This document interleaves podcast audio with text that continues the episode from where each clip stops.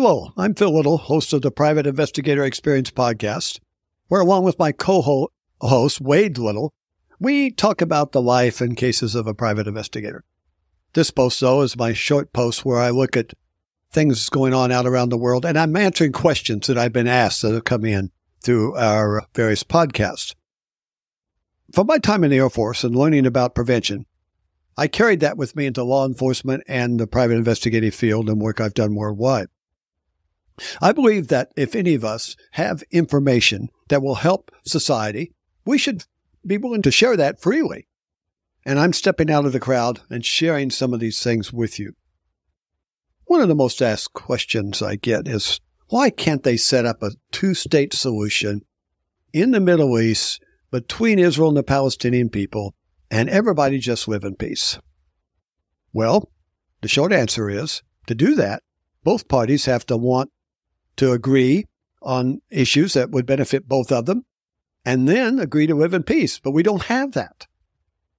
Putting aside the biblical account of who the land was given to, this two-state, two-state solution was offered to the Palestinian people back in nineteen forty-eight, and they refused.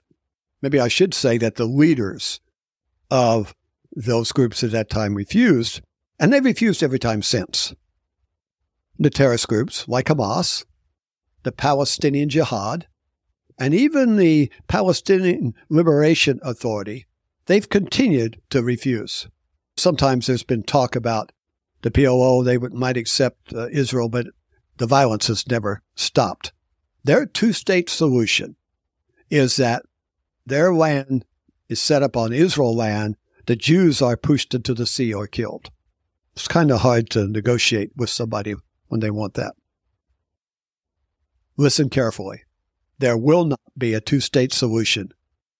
And the world leaders who think that can happen are either naive, uninformed, or know it, but they keep giving lip service to the Palestinians for uh, political and economic reasons. In the past, none of the Arab countries have wanted the Palestinians as part of their countries. They don't offer them support to have a homeland or an area established within their borders. These countries that have had the Palestinian population in have suffered internal problems and violence fostered by the leadership of the Palestinian people. I, I think it's not that the, the Arab countries wouldn't want to help the Palestinian people directly, but if they do, they reap the efforts of the leadership and backing by Iran to foster unrest, even in moderate Arab countries. The reason that violence rages on is because it's in the interest of the leaders of Hamas and other groups, as they have built their own riches and wealth on the Palestinian people.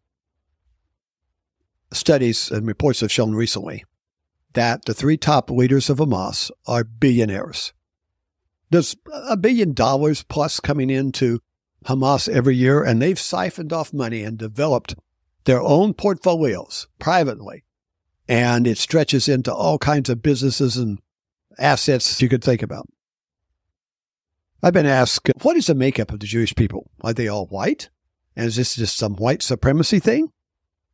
In reality, the Jewish people have come from all over the world, different countries, speaking these different languages, even though their first language is uh, Hebrew. And yes, there are black Jewish people who have returned to Israel. Another question that I'm being asked is, what is the possible fallout on the rest of the world with this conflict? You know, Israel's in a hard place. They're winning on the ground. They're winning the war. They're eliminating Hamas and exposing how evil not only October the seventh was, but how evil it's been the way they've treated their own people. Remember, Ham- Hamas is just not only in Gaza Strip. They're in other parts of the world. You know, the, the Israelis are winning the war, but they're losing the propaganda uh, battle in the world. Where will this lead the world? It's apparent that anti-Semitism is very deep, much deeper than any of us understood. This should remind us of the lead-up to Hitler taking control of Germany. And one of his biggest support bases was the brainwashed young people his co-opt education system programmed to his belief.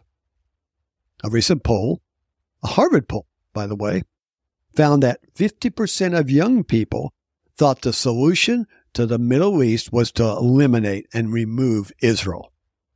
Thank you, Harvard and others, for brainwashing our young people.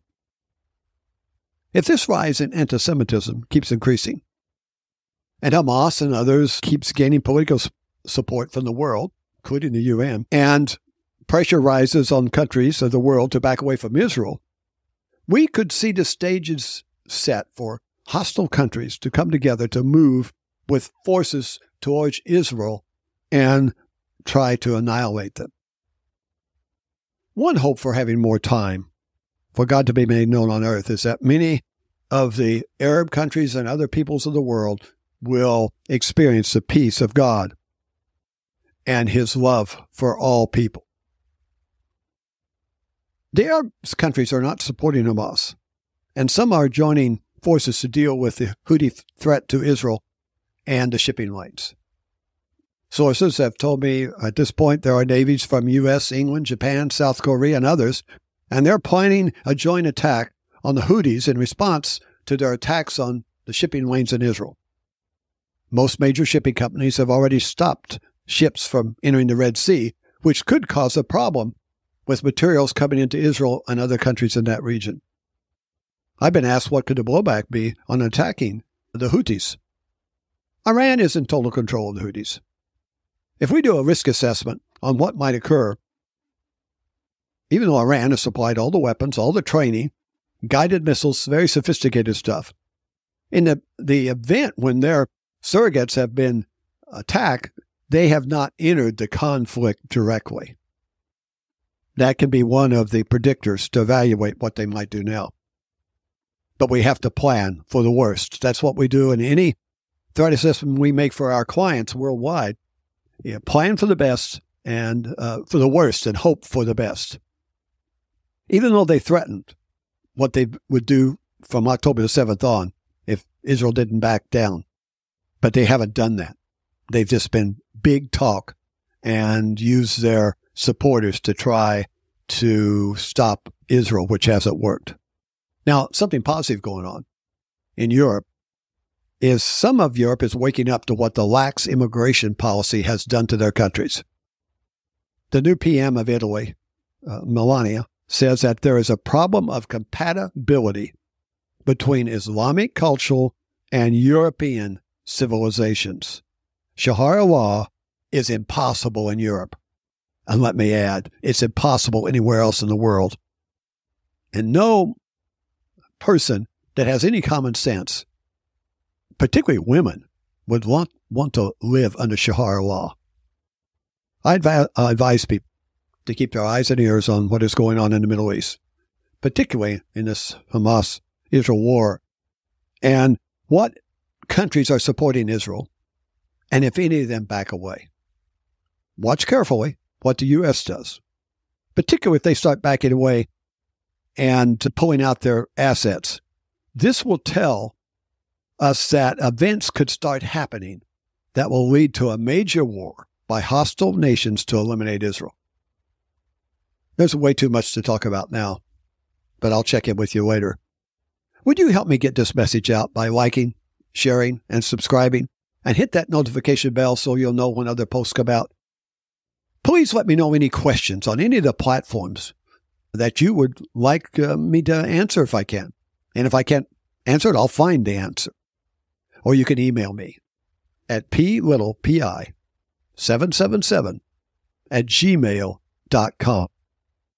May the peace of this season fill every heart, and may God bless you, your family, and may God bless America. Be safe till next time.